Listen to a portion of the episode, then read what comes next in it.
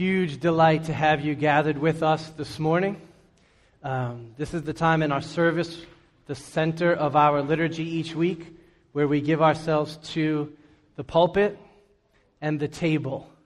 That is the preaching of the word and the participating in the sacrament. We come down to eat after we sit and listen to God speak to us through his word. Lots of things should happen when the word of God is preached to you. Uh, two of them are first, the words themselves of Scripture is what should be pressed into your soul. So it's not so much my words or another pastor's words. That's the point. It's the words of God. If we do a good job, then we have illustrated and explained and applied those words to you. But part of the reason I like to use the screen is so that you come face to face with the words themselves. Let them explode in your hearts and change you today. And the other is, is that your affections should be stirred for Jesus during this time. For his name, for his person, for his work, for his gospel, for his mission, and very particularly today for his church. That's what we're going to hit hard on. Let me start here. A very long time ago, there was a show, and everybody made sure that they caught this show every time it came on when I was in my teenage years. It was called Saturday Night Live. Now, to my surprise, I recently learned that the show still exists. And that's not because I've been up past 11 p.m. on any Saturday nights in the last couple of years. I'm usually soundly asleep by that point. All late night channel surfing has been stripped out of my life.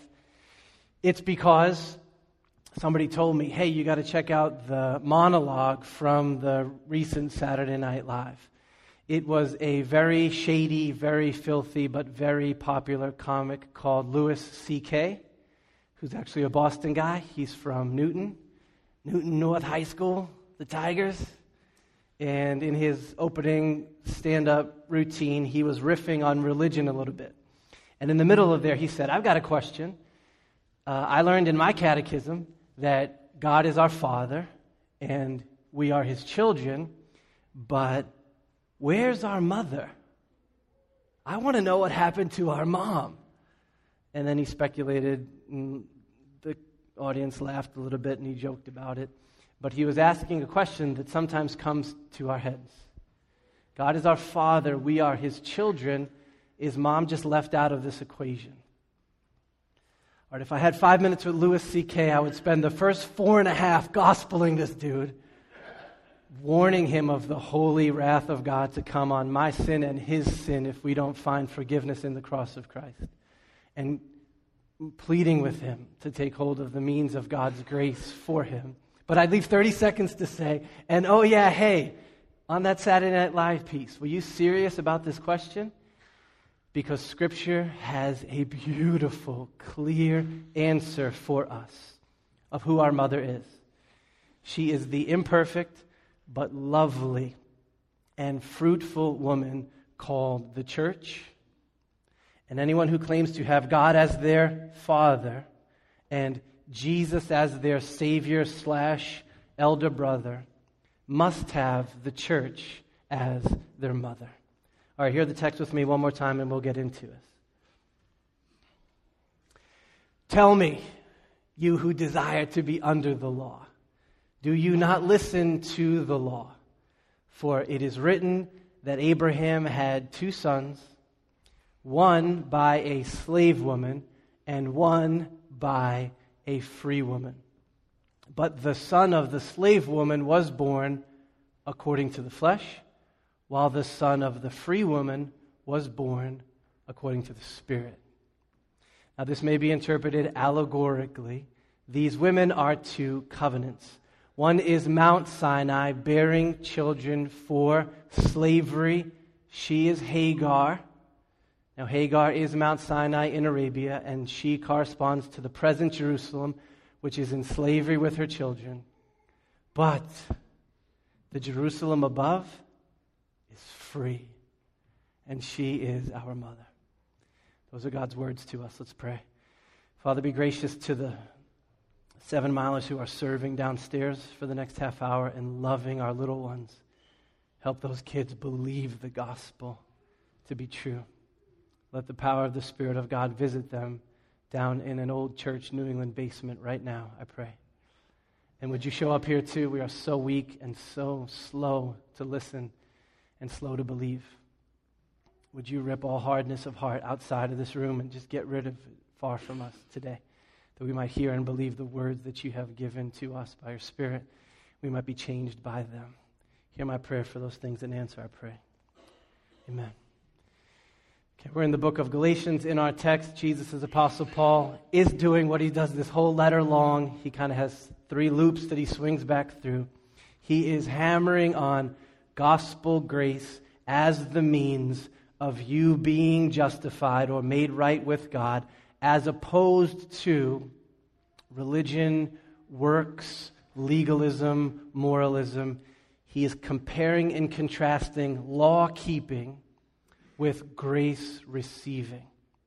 And here's what he says Tell me, you who desire to be under the law, do you not listen to the law? Okay, what is that right there? That is sarcasm, wicked thick. That is trash talk right there. This is holy derision for his opponents. Please don't miss this. We do this good in Boston culture, right? My kids are tiny and they're unbelievable at this. We were watching an NBA game with Simon and Dan and uh, with my kids, and Pablo Prigioni came on the screen, or they were talking about him. And uh, he's a point guard on the Knicks. And either Simon or Dan said, Oh, yeah, he played most of his career in Italy. And then Brandon, who's 11, goes, Argentina. like, I'm 11 and I know more NBA than you do. Why don't you go read a basketball almanac or something before you open your mouth? You know where this kid's growing up, right? He's just a Beantown kid, okay? This is that right here. All right, Super Moses, Torah, Bible people, you want to talk Bible? Let's talk Bible. Oh, but first, maybe you should go read your Bible. That's the tone of this. For it is written Abraham had two sons one by a slave woman, one by a free woman. But the son of the slave woman was born according to the flesh, while the son of the free woman was born through promise. Now, this may be interpreted allegorically. These women are two covenants. Okay. He says the law grace dichotomy is like this. You know how Abraham in the older covenant in the law had two sons? Two different sons.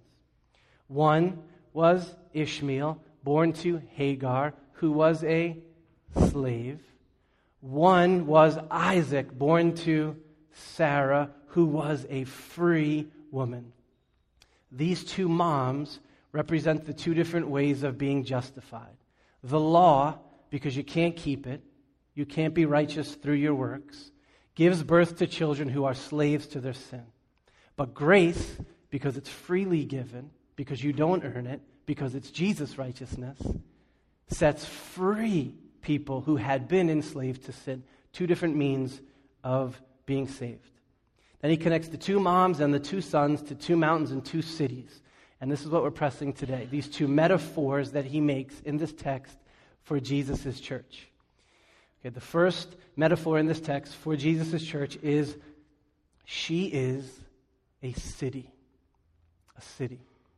Here's how he says this He says, Now Hagar, the slave woman, is Mount Sinai, the place of the giving of the law in Arabia, and she is in slavery with her children. She corresponds to the present city of Jerusalem. Okay, so you feel this? Earthly Jerusalem, bricks and mortar, or whatever they made houses with back then that was supposed to be the city of God. That was its calling in the older covenant. And it had done that in bits and pieces, but by this time in redemptive history, that city of God didn't look anything like the city of God. All of her leaders, especially, both parties, the Sadducees and the Pharisees, far from God. Legalists, compromisers, arrogant, all of this external and outward law keeping, but the heart very far away from holiness and faith and love for God. In other words, pious on the outside, but it's just a religious facade no life on the inside. I mean, think of this with me. Earthly Jerusalem had the Son of God walk through her gates to save her. And what did she do? She crucified him, rejected the means of grace and the path of freedom toward Christ. And so Paul calls the state of that city slavery. This was literally true. Everybody could see the Roman soldiers every day and then knew that the city of Jerusalem was not free. That's because it was spiritually true. They had given themselves to self righteousness, and so that city and her people were enslaved. All earthly cities, all of them.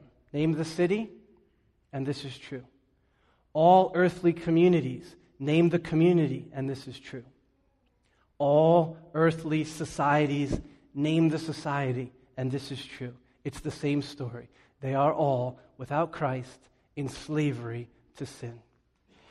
Whether that is the filthiest, most immoral place going, like Vegas, or it is the most Mr. Rogers esque, highly moral church going place in the world, like Flower Mound, Texas, doesn't matter. Without Christ, there is no forgiveness or freedom from sin. None. Feel that? Okay, good. But then Paul says there's this other city, there's this other community, there's this other Jerusalem, and she has been set free from the power of sin. Here's how he says that. But the Jerusalem above is free. Okay, above there does not mean spatially elevated like vertical, like ET, going up that way. That's what this means. This Jerusalem above means heavenly or otherworldly it means a city to come. Like you can be citizens of this city. It's yours and you are hers, but you're just not quite there yet. You haven't fully arrived. For the Christian, that heavenly city is our home. When I was a kid, we moved from New York City to Boston. And a couple of months in, my little brother James and I made a decision. You know what? We can't keep being New Yorkers we're just going to have to become Bostonians. And 1986, when the, when the Red Sox and the Mets were playing, we made our decision it's going to be Boston. Unfortunately, Bill Buckner did not throw his body in front of that ground ball, but we kept going back to New York to visit family, friends, weddings, birthday parties, that kind of thing. But I'd always remember when my identity had changed that we'd be on the Mass Pike coming home, tired, cranky, and you'd get right about to Newton and the 128 exit, and what do you see kind of right over those hills? Have you made that drive? First it's the Hancock Tower, then the Prudential, then the city of Boston. And I remember in my heart going, okay, I'm almost home. I'm not there yet. I'm almost home. New York is not my home. Neither is all those podunk towns in Connecticut and Western Mass that we just drove through. No, thank you. Boston. You're my home. That is how the New Testament teaches you to feel about the Jerusalem above. No city in this world is our home. We belong to a city that is yet to come. I know that you love the Red Sox. I know that you love your Adidas Crow Tops. I know that you love your Sam Adams. I know that you love that dirty water, but Boston's not your home. Melrose, Winthrop, Saugus, Peabody, Beverly, not your home. There is this other, way better city. And it is jam packed with men and women who have been freed from sin and its effects through the cross and the grace of Jesus Christ. And that city is Jesus' church. So I got to preach quick today because we got baptisms and commissioning and all this other stuff. But it's clear in Revelation 21 and in Hebrews 12 that the new Jerusalem is, the bride of Christ is, the blood bought people of God is, the people of the Spirit is, a city is the church. The church is the New Jerusalem, and she's free by God's grace. Okay, that metaphor for the church you get. But then Paul drops a little bit of a surprise in this text. He takes a little like quick left turn over here and he mixes metaphors. Any wordsmiths other than Katie Symington just look at me like, oh, oh, let's mix some metaphors. That's exciting. She did, I'm telling you, her eyebrows just jumped above those glasses. All right, Paul is mixing metaphors here, and he's still writing about the church, and he says, okay, that holy city, and then he says this she is our mother. What is he talking about here? Why use the metaphor mother? All right, there's at least two things going on here biblically in this image that I need us to get. One is this idea of birth. She gives birth to us. That's what's emphasized in this specific text from the book of Galatians. Paul is saying that new covenant grace equals justification by faith, which equals who? Who does it equal? It equals Sarah. Sarah. She's the new covenant. And what is Sarah's claim to fame? What is it? What is she known for? For being a mom, for motherhood. And not just a mom, but a miracle mama, right? How does this text end? Rejoice, O barren one who does not bear. Break forth and cry aloud, you who were not in labor. See, this mom, Sarah's womb was dead, barren, lifeless. It would have taken a miracle from God for her to conceive and bear a child. And what's the point? That's exactly what God did with Sarah. Why? Because that's exactly how it works with all of Abraham's children, all of them. This is how gospel works. This is what faith in the promise of God accomplishes.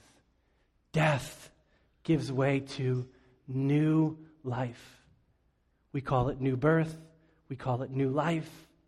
What does Paul call it in the book of Galatians? He calls it new creation, new creation.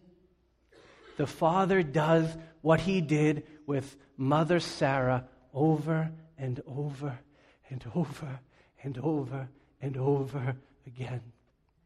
In other words, Jesus' church, like a wicked, wildly fruitful mom. I mean, like, put Octomom to shame. What'd you do? Have eight kids? Please. You know the old lady who lived in the shoe? She had no troubles compared to Mother Church. Millions of dead sinners born again, born again, born again to this mother. How does that happen? It happens when the church faithfully wields the means of grace, right? When the church preaches the word of God, when the church evangelizes its world, when the church begs the Father for conversions, when the church sacrifices to live in a neighborhood, in a social network, and love the people around them, and engage them, and gospel them. What happens through all that work that we're doing together as a church? What happens? Brand new, forgiven, and free sons and daughters of God are born to the church. So the Jerusalem above is free, and she is our mother. Like Sarah, she bears sons and daughters to the glory of God. Okay, but that's not all that she does. The second thing is this word, it's hugely important nurture. Church as mother is not just about fruitfulness, but it's about formation. It's not just about one time people being born again through the gospel, but it is also about the care and the nurture and the discipline and the shaping of the souls of these sons and daughters. In other words, Mother Church is nothing like Mother Harp Seal.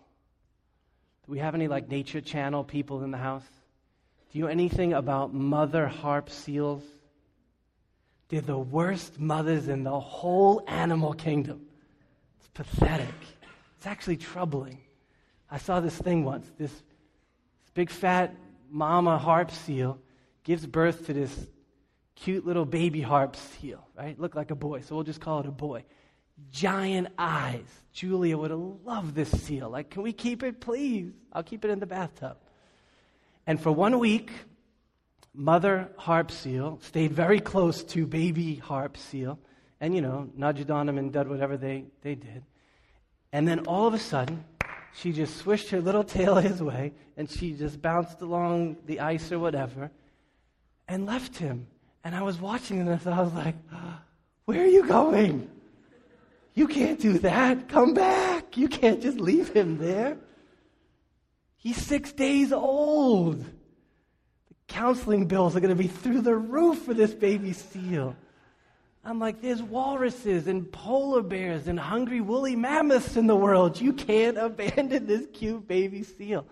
She was gone, ready to go mate again. That's how these, these harp seal promiscuous mamas do it. and I'm, the camera pans out, and this little vulnerable baby seal is just like, Mom, where'd you go, Mom? What happened? What's going on? Born and stranded. You guys, that is not how it works with the sons and the daughters of God. Our Father is not like that to us. He gives us the Spirit of God to be our counselor, to live within us every moment of our lives. And He gives us the church of God to be our mother, to care for and discipline and nurture and shape us, to watch over us. That's the role of Jesus' church in our lives. When we receive God as Father, we receive the church as Mother, and we happily come into her arms and under her care. Now, how does she care for us? Again, it's the means of grace. Right here, pressing the word on you so that your soul would be built up in truth, deep in doctrine. Inviting you to, or maybe fencing you from the table in love for your soul and to push you toward personal holiness teaching you mutual, mutual submission each to the other in friendships and gospel community so that we might be built up strong. Ordaining elders, sinful but saved and graced men who will discipline us and love us and care for us for our good. It's the role of the church. The Jerusalem above is free, and she is our mother given to us for our good. Right, as usual, I couldn't find anyone to say this in one sentence as clearly for me as John Calvin, who was one of the reformers, and they needed to have a robust doctrine of the church given the work that they were called to in their day. And this is how he says it at the start of his book on the church.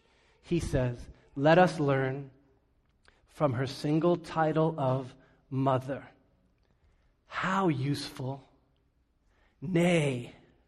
You know, this is old stuff when they go, nay. Nay.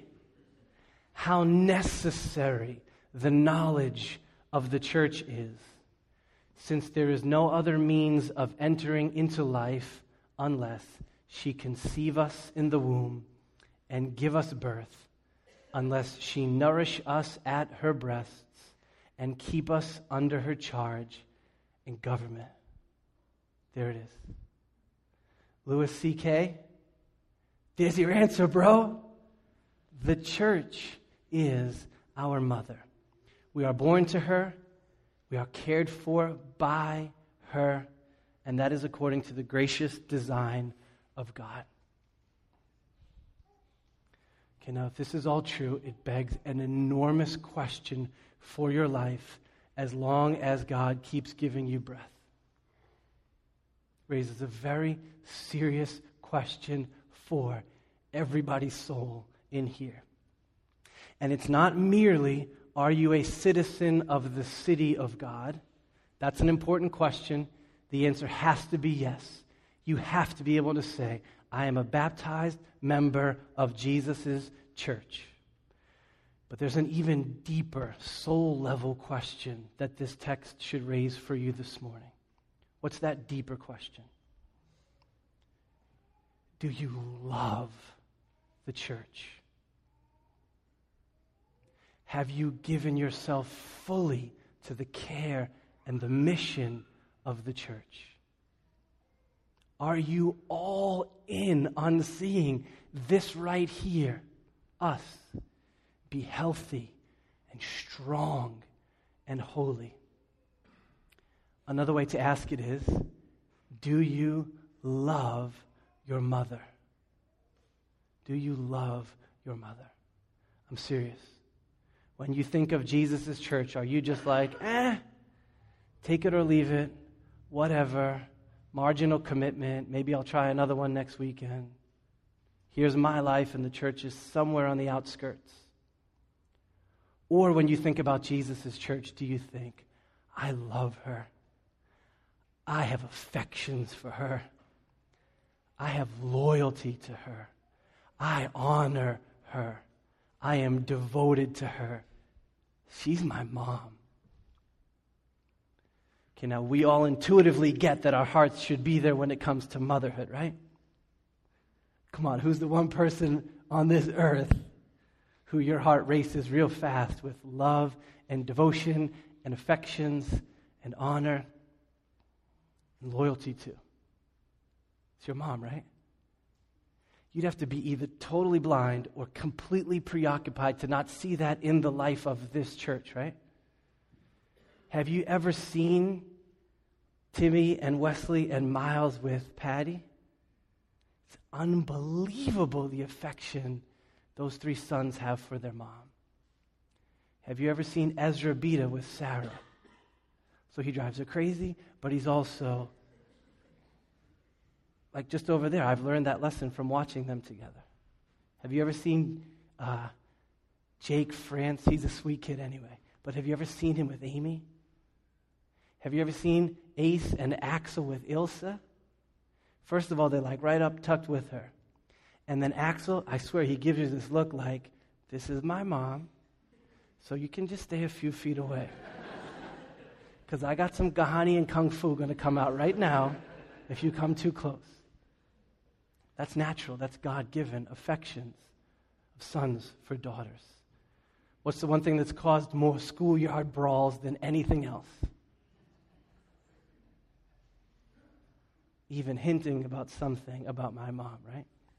A couple of winters ago, my dad does not like putting a lot of rock salt down on his steps and his, you know, around his house.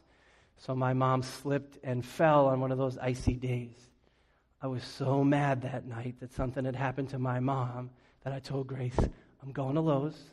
I'm spending $400 and I'm going over at 2 in the morning. It's going to be a rock salt beach out in front of that house. I swim swimming that thing before I let my mother fall again. You know this, right? You've seen athletes when they get their awards, who do they talk about? Never dad. It's always mom. I'm getting ready to go to Tanzania next month and visit the Lucis and do some gospel work out there. So I'm just grabbing any book I can that has Africa in the title because I'm like, I don't want to be a complete fool on this continent and make a mess of myself. So I'm going to read about Africa for two months. So I get this book written by an American writer who grew up in Central Africa. It's called Cocktail Party Under the Tree of Forgetfulness. It's just her memories of growing up in Kenya um, a couple other countries with her family. But the thing that has struck me from the first hundred pages of this book is her affections for her mom, who is a very, very imperfect woman. I mean, if you read the book, the reason it's called Cocktail Party Under the Tree of Forgetfulness is that her mom was very shallow, very flighty, very vain, very volatile, like not a perfect mom by any means. But do you know what pours through the pages of this book? Affection, appreciation, honor, love. I, can't preach this today, but I get a little bit sick of people saying, Yeah, I don't do church because it's, people are a mess there. And I said, Who, who only loves their mother because she's perfect? It's not the way that this works. She's my mom, and I love her. Do you feel all that? Okay, all of that was given to you by God. Motherhood exists for you to get a feel for what you're supposed to be like with this right here, with Jesus' church. Over the next few weeks or so in Melrose, we're going to be running through. So, how do I do that?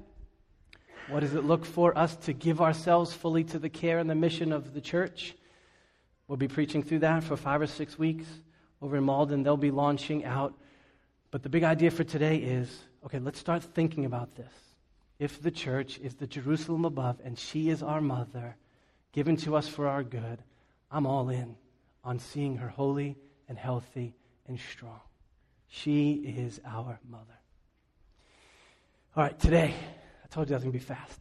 Today we get two awesome, tangible evidences of this doctrine. We're going to be able to see it and touch it, and one of us is going to be so at the center of this that we're going to be soaking wet in a few minutes. Tangible evidences of this grace. And they match right up with what I've been talking about today. So let's get ready for them. One is the idea that birth happens in the context of the church, new birth. We're celebrating that today. Don't miss these themes. Don't miss them. In His grace, for His glory, by the Spirit, through the gospel, God births sons and daughters for a kingdom to come. Brand new baby Christians who have been made brand new in Christ. And the sacrament that we administer to that new believer is the sacrament of baptism, down with the old and up with the new. In other words, we're celebrating today that someone's been born again. And this has happened. It happened. So I was up hanging out with Caleb and Maggie in their apartment. It's like the ultimate newly married apartment. Have you been in one of those in a while? Because I hadn't been for a while. First of all, it was so quiet. I didn't trip and fall on anything. I kept waiting for some little kid to jump out of a closet or come out of something somewhere. We had like a 90 minute conversation with no interruptions. It was wild. And Maggie said to me, uh, I, This is what's happened in me. I understand that God created us and that we were fallen into sin and that Jesus has redeemed us. And then he does new creation. And then she just goes, and that's what happened in me. Jesus has made me new. So I'm done right there. I'm like, Caleb, fill up the bathtub. Let's go, bro. I'm an elder of the church. We could do this. We waited for this morning, but there's been new birth, new life. I don't know how awesome and wild it's going to be, but we have a sister who we will celebrate the grace of God with forever. We'll never get tired of it. We get to celebrate that today. Welcome her into the care and, and the mission and the nurture of the church. She's a wildly fruitful mom who gives birth to sons and daughters by the Spirit. We're going to taste and see that today. The other thing that we're going to do is we are replanting, planting a church. But today I want to talk about the language of we are multiplying another mother, another mother. We are saying there are sons and daughters of God to be born three and a half miles that way. And they need a place to come to life, and they need a place to be cared for and nurtured and disciplined and loved. We need another Sarah. We need another new covenant community. We need another faithful church. And so we're going to be doing that work and we're going to be asking the Father to birth many sons and daughters in and through the life and the work of that church there. Because the Jerusalem above is the city of God and it's jam packed with free, redeemed, graced souls. And it's fruitful and it does its work to the glory of God. So I'm going to pray. Let's get our hearts ready to celebrate the sacrament of baptism. Let's get our hearts ready to really ask the Father for the thousandth time to be with us as we sacrificially, hugely sacrificially, ambitiously say there need to be more churches in greater Boston so that more life can come and be cared for and sent on mission. Would you be gracious to us? And while I'm praying, in your heart, with your eyes when you're watching Maggie be baptized, when you're watching 37 milers come up here and say, We're going to go sacrifice to see this done again, ask yourself, Do I love Jesus' church like that? Do I love my mom like that? All right, let's pray together. Father, thank you for your word that is so clear at times and so precious and so true and such a balm for our souls. And also really sharp and really cuts. I don't know if any of us has yet gotten to a place of affection and devotion for the church that we're called to. But I pray that you would write a beautiful story on this street corner and at Malden High School and wherever else you may send us. That God is a good Father and Jesus is a perfect Savior. And in their grace, they've given us the church to be our mother so that we might be strong. And that He loves sinners and He sees to it that she's fruitful. Would you stir affections in our heart for these realities, for these doctrines, for this truth, for your church that's gathered at Seven Mile Road? As we watch these things, I pray that we would not miss this. Each one of us should be headed for nothing but the just wrath of God on our sin. But you have turned us around. You've traded our citizenship in. We belong to a heavenly city to come. We've got a good mom who loves us. You're conforming us to the image of your Son. How can we even begin to say thank you for this grace? Teach us to give our hearts to it. I pray that you do it for your glory. Amen. Amen.